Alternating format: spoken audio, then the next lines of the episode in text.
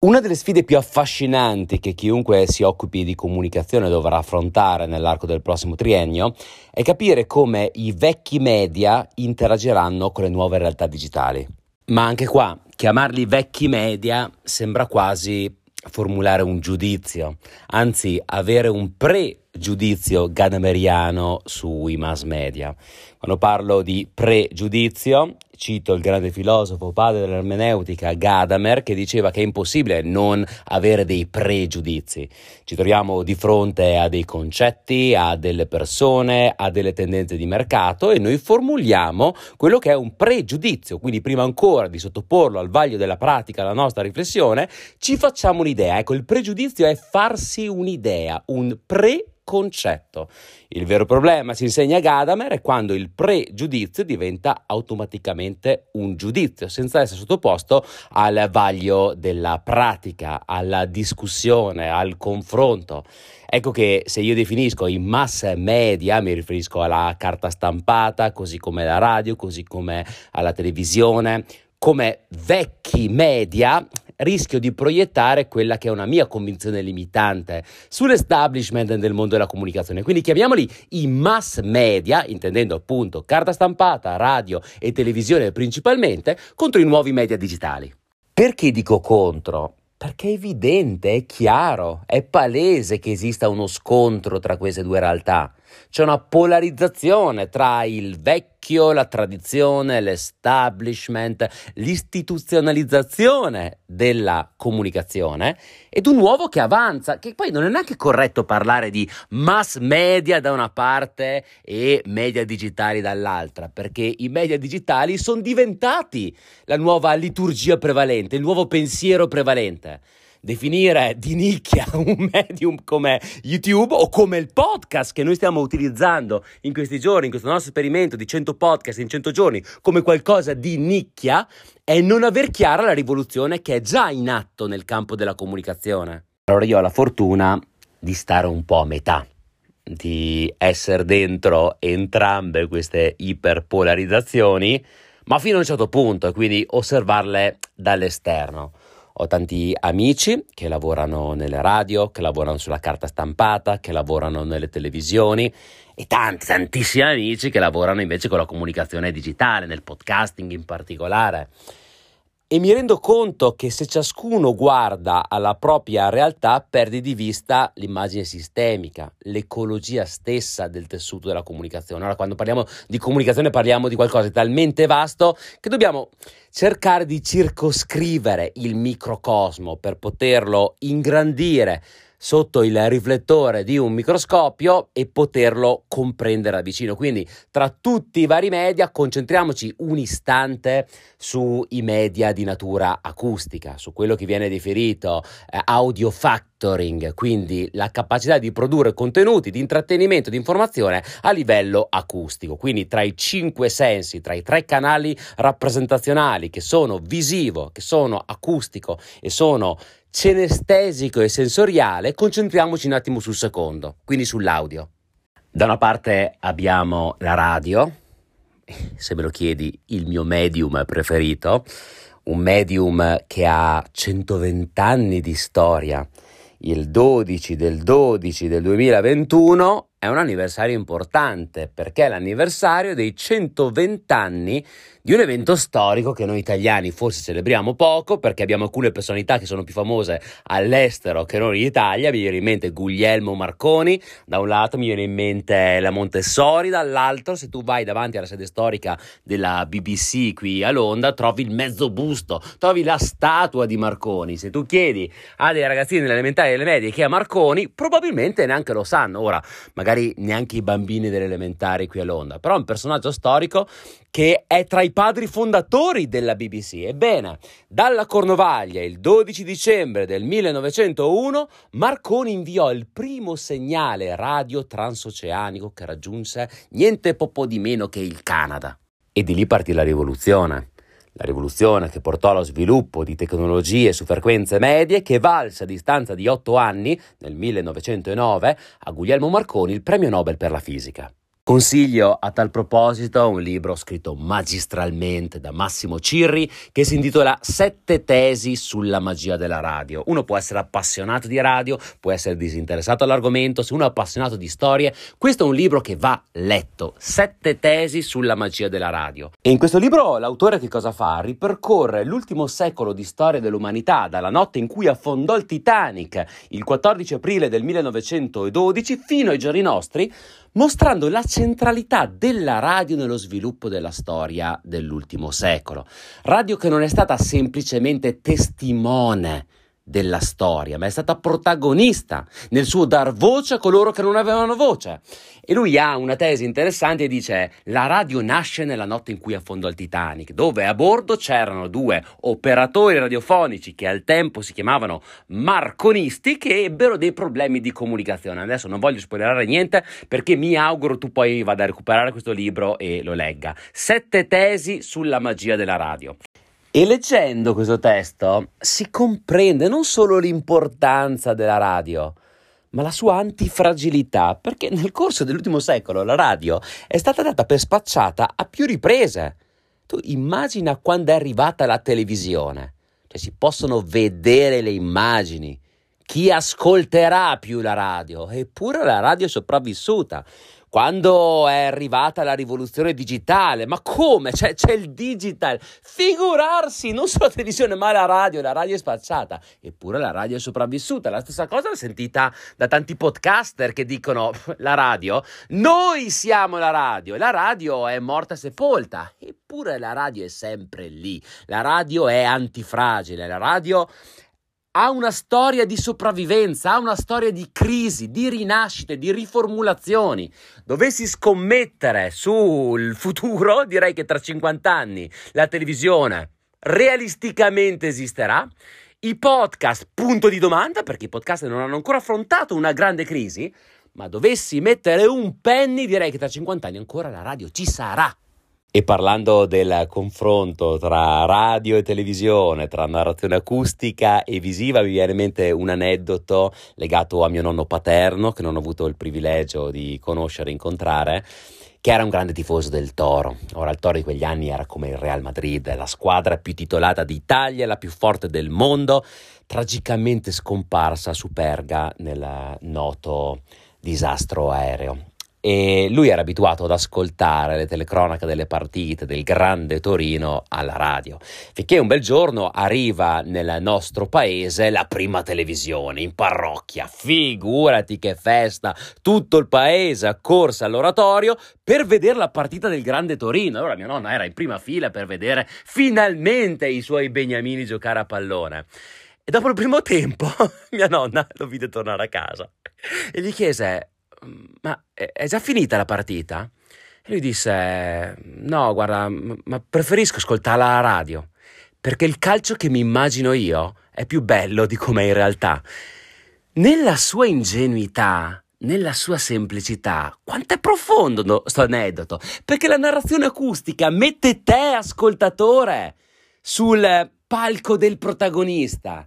Lui si immaginava un calcio più bello attraverso la grande narrazione che questi grandi cronisti facevano del suo Grande Torino, e quando lo vide, quindi spogliato del suo potere di immaginazione, disse: ma non è così bello. Ora non me ne vogliano gli appassionati del Toro, chissà che grandissima la squadra è stata, ma mio nonno ce lo immaginava più bello, era più bello il calcio che lui sognava, evocato dalla narrazione acustica. Quindi è questo il potere del libro, questo è il potere della, della radio, questo è il potere del podcast, questo è il potere dell'audio, la capacità di far salire sul palco l'ascoltatore. Il vero protagonista è colui che ascolta. Per questa è la forza della radio, che è riuscita a sopravvivere al cinema, alla televisione, al digital, e continuerà a farlo. Certo, dovendo fare i conti con un'altra realtà acustica che purtroppo percepisce come distante da sé. Eh, questo è, è il grosso limite di chi popola l'establishment radiofonico oggi in Italia, che considera i podcaster i figli di un dio minore, continua a considerare il podcasting come qualcosa di periferico rispetto alla centralità della radio. Di contro però sono gli stessi podcaster che commettono lo stesso errore, quello di considerare la radio come morta, finita, bollita, ignorando la loro storia.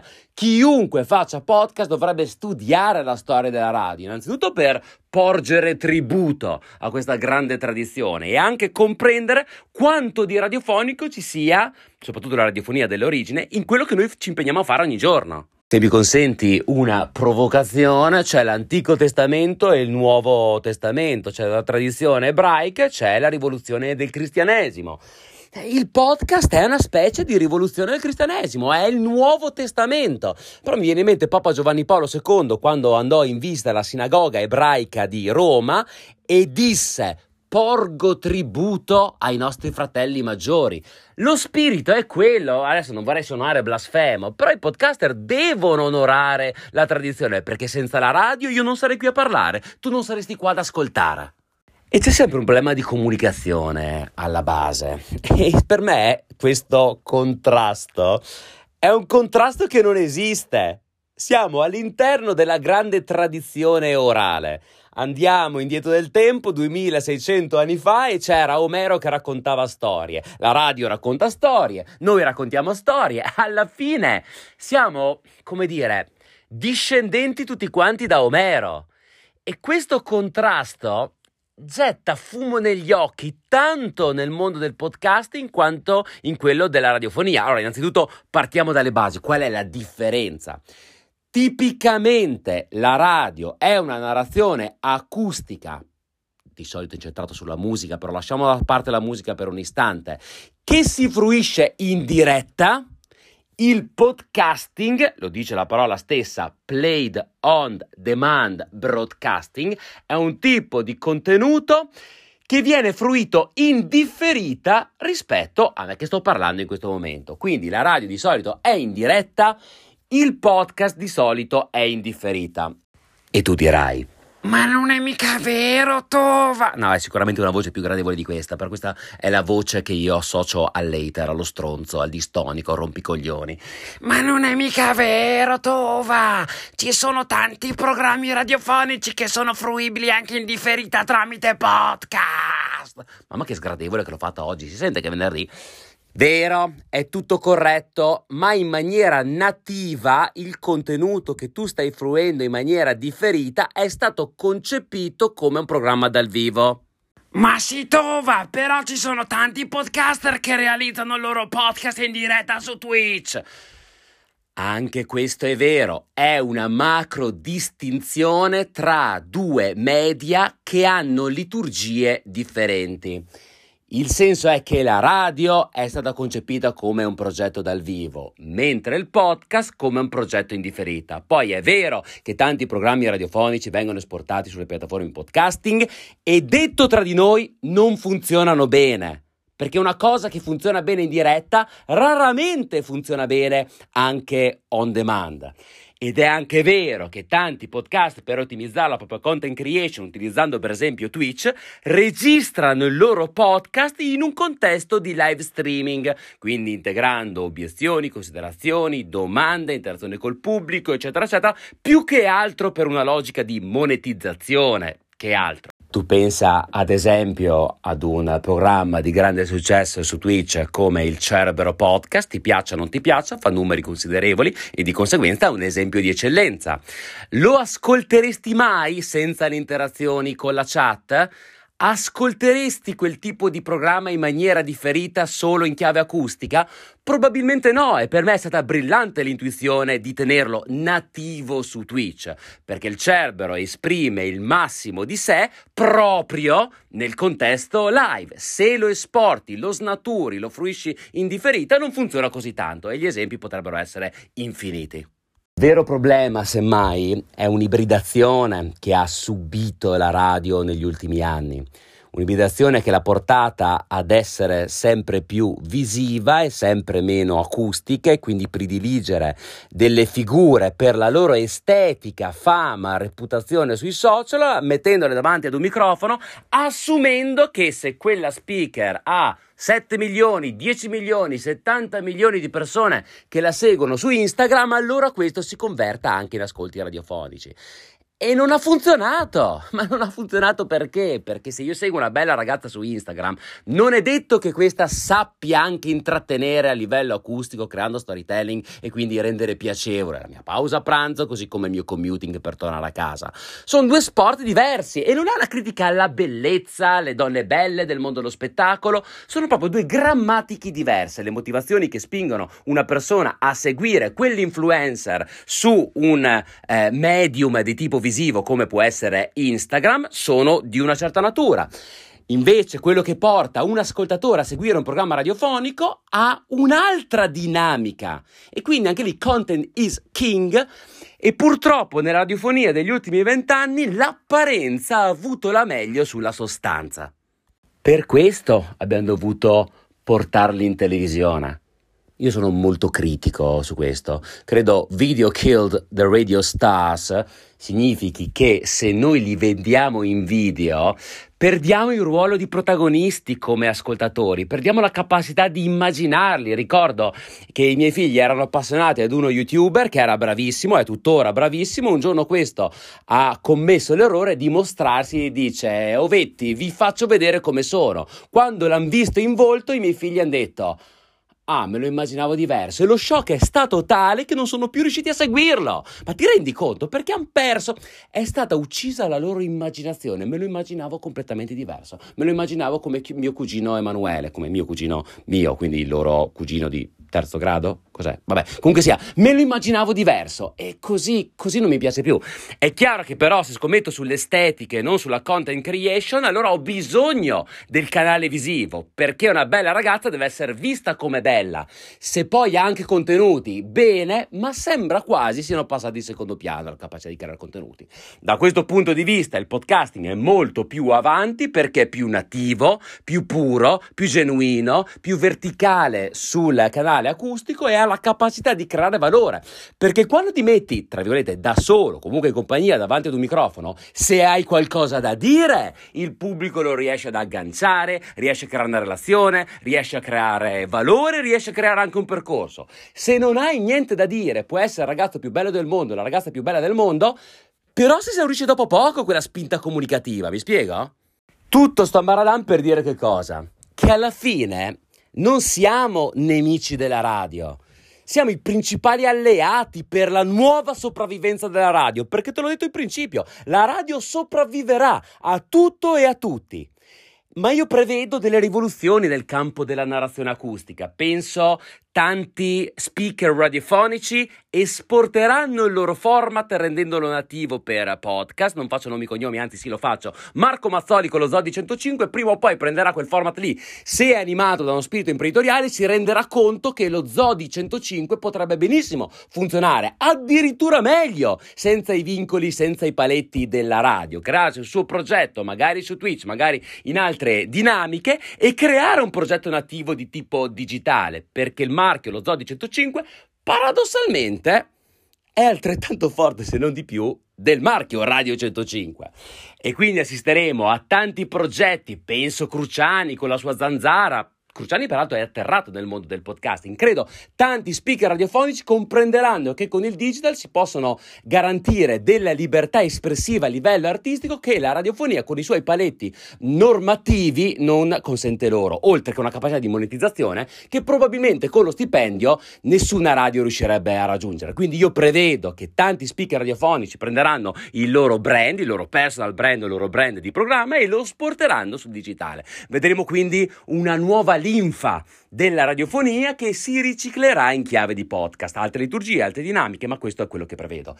Dall'altro credo che la capacità di creare contenuti dei podcaster, quindi di coloro che vengono dal mondo del podcast ed erano armati solo della propria passione specifica su un settore tanto specifico, prima o poi entreranno nel mondo della radiofonia, che volterà spesso, presto spero, le spalle a comunque tutti tutto quell'ambaradan di influencer, bei ragazzi, belle ragazze, e non è una colpa essere belli, la bellezza non è una colpa, lo diceva Dostoevsky, la bellezza salverà il mondo, ma è una bellezza che può essere anche in termini di grazia della narrazione acustica che io riesco a creare all'interno di quel programma, le interazioni, tutto quello che si è perso nella radio, e credo in una nuova stagione della radiofonia che metterà di nuovo al centro, mi auguro, il contenuto. E chi è il re del contenuto oggi? Il podcaster, perché è quello essenzialmente. Io sto passeggiando per il mio studio con un telefono in mano tenuto a fetta biscottata e questo è il mio studio, questo è il microfono, io sono l'autore, lo sponsor di me stesso. Pensa che libertà espressiva, che libertà di dare parola a tutti i pregevolissimi che seguono il nostro canale Telegram. Lo ricordo come sempre, t punto m e slash chi cerca Tova, metto il link in descrizione di questo episodio. La libertà espressiva a livello artistico, siamo armati solo di un contenuto, oggi la radio ha bisogno di contenuti, noi possiamo costituire e scrivere assieme una nuova letteratura radiofonica. Quindi questo cambio di fronte con i radiofonici che atterreranno nel podcasting, nel live streaming su Twitch e tanti streamer e podcaster che atterreranno auspicabilmente nel mondo della radio, scompiglierà così tanto le carte che il relativo sarà disarmante, caotico, e saremo costretti ad alzare la testa e a contemplare l'assoluto. Qual è l'assoluto? Ce lo insegna Omero, qualcuno che ha una storia da raccontare, un mezzo con cui raccontarla e qualcuno che ha voglia di ascoltarla. E allora stamattina ho proposto un esercizio di brainstorming ai pregevolissimi ascoltatori del nostro canale Telegram, chiedendo loro: ma avete voglia di fantasticare un pochino su quello che è il futuro della radio, su quello che è il futuro del podcast, su come interagiranno questi due media apparentemente in contrasto? Allora ho chiesto loro di fare un esercizio di futurologia e raccontarmi quale sarà il futuro della narrazione acustica. Sono davvero super curioso di ascoltare le loro storie e quello che hanno condiviso con noi. Radio, qualcuno ti ama ancora, cantavano i Queen. E quindi sì, la radio sopravvive a tutto e la amiamo ancora tantissimo. Amiamo anche i podcast. Se volessimo fare un ponte radio, per usare poi il nome di un podcast che è quello di Lorenzo Frizzera, io mh, forse non sarò particolarmente futurologico, perché con questo mi limito a dare lo spunto di quello che osservo nel presente, ma vedo che tante radio stanno entrando nel mondo del podcasting e vedo che lo fanno in due modi. Uno, producendo podcast originali, come per esempio fa ehm, Radio ventiquattro, altre come per esempio, non so, Radio Popolare, ma la stessa Radio ventiquattro, ma anche alcune tv come la sette, esportano semplicemente in podcast l'audio delle loro trasmissioni. Quindi vedo almeno queste due tendenze.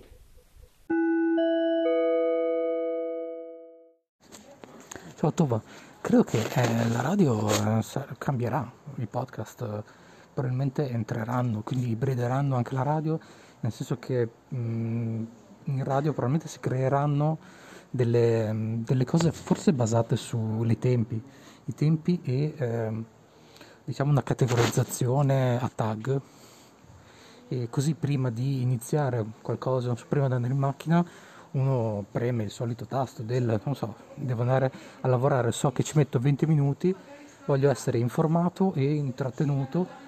Eh, metti i tag e poi può venire qualcosa di eh, random oppure qualcosa che tu hai già preselezionato nei tuoi preferiti. Poi non lo so.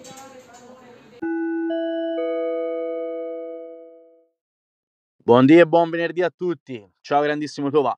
Credo che oggi la radio abbia bisogno di cambiare un po' impatto. Ecco, oh, è cambiato, è cambiato il pubblico, devono cambiare i contenuti. E i grandi colossi, pur di attirare l'attenzione delle persone, sono disposti un po' a tutto. Però, ora, ora che ci penso, mi è venuta un po' una paura. Non è che la radio voglia influenzare troppo il podcast, visto che il podcast la sta spodestando a mani basse negli ultimi tempi, e, e si vede proprio. Dal mio punto di vista, però, è bene che ci sia, che ci sia un po' di distinzione. Secondo me il Chi cerca Tova è il podcast esemplare per assomigliare a una radio senza perdere la sua vera identità. Quindi io credo che la vera, la vera rivoluzione in questo tempo siamo proprio noi. Eh, oh, è così, credo, credo questo. Buona giornata a tutti pregevolissimi e non. Ciao grandissimo Tova. Ciao Tova, a mio avviso il futuro dei vari media sarà in modo inevitabile legato al loro contenuto e alla maturità dei loro utenti. Ultimamente in Italia un sondaggio che poi è stato ridimensionato da alcuni critici ci racconta di un popolo italiano che sempre di più non vede e non utilizza la televisione. Chiaramente questo dato è collegato al tipo di informazione sulla pandemia. La radio rappresenta invece con il suo fascino particolare quella possibilità per, eh, per chi l'ascolta anche di sognare. L'essere umano ha bisogno anche di questo. Il podcasting rappresenterà, secondo me, e già lo rappresenta, la possibilità di esprimersi liberamente, singolarmente o collettivamente. Ciao. Buongiorno Tova, buongiorno pregevolissimi. Beh, io sono un amante della radio, penso come tutti noi, ehm, ehm, ma soprattutto ho iniziato ad apprezzare i podcast. Io vedo una grandissima interazione fra radio e podcast e sentendo e guardando e girando molto, molto intorno al mondo della Radio Rai, ehm, posso dire che secondo me un domani potrebbe avvenire questo scenario.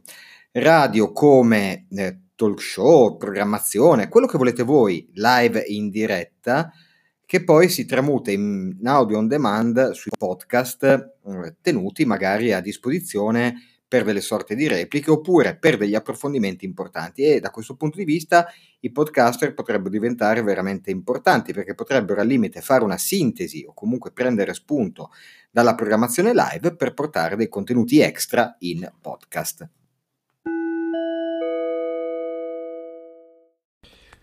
Radio e podcast si uniranno in un filone comune per il fatto che uh, c'è un'esigenza fortissima sia da parte degli utenti che da parte delle aziende di una profilazione comune, eh, perché gli utenti vogliono la semplicità della radio, quindi prendi, clicchi, cambi canale, ma eh, vogliono anche l'interattività della radio, quindi prendere, mandare audio, mandare sms, sentire che c'è qualcuno dall'altra parte.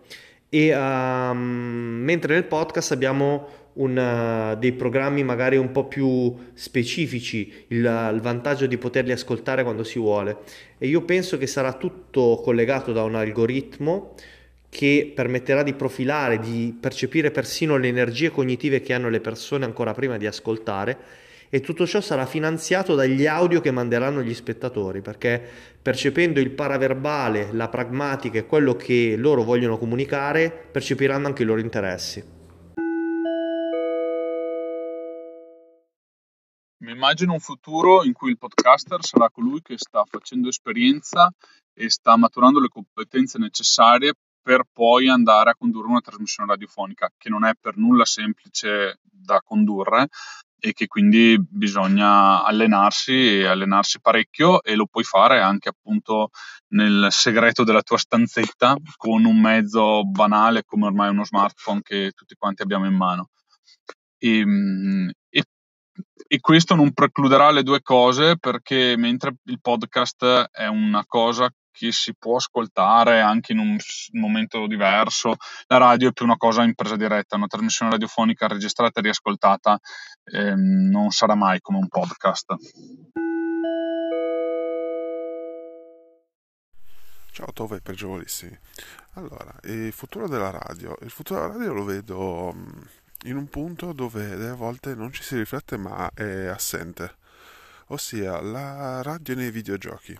Cioè, in questo senso penso a, non so, faccio, sto facendo una partita al, a Minecraft, Fortnite o il prossimo titolo di punta de, di chissà quale casa, e pensate lì mentre siete lì, dice, ma sì, va bene, la solita musica di sottofondo, mi scelgo una playlist Spotify e quant'altro, sì, però voglio anche qualcosa che si, si svolga un po' da solo, perché non è che posso stare tutte le volte a skippare le canzoni e quant'altro, e lì vedo qualcosa che sa, sia dinamico o comunque innestabile con qualcosa tipo o una radio vera e propria o un podcast curato o una playlist che venga scelta dinamicamente.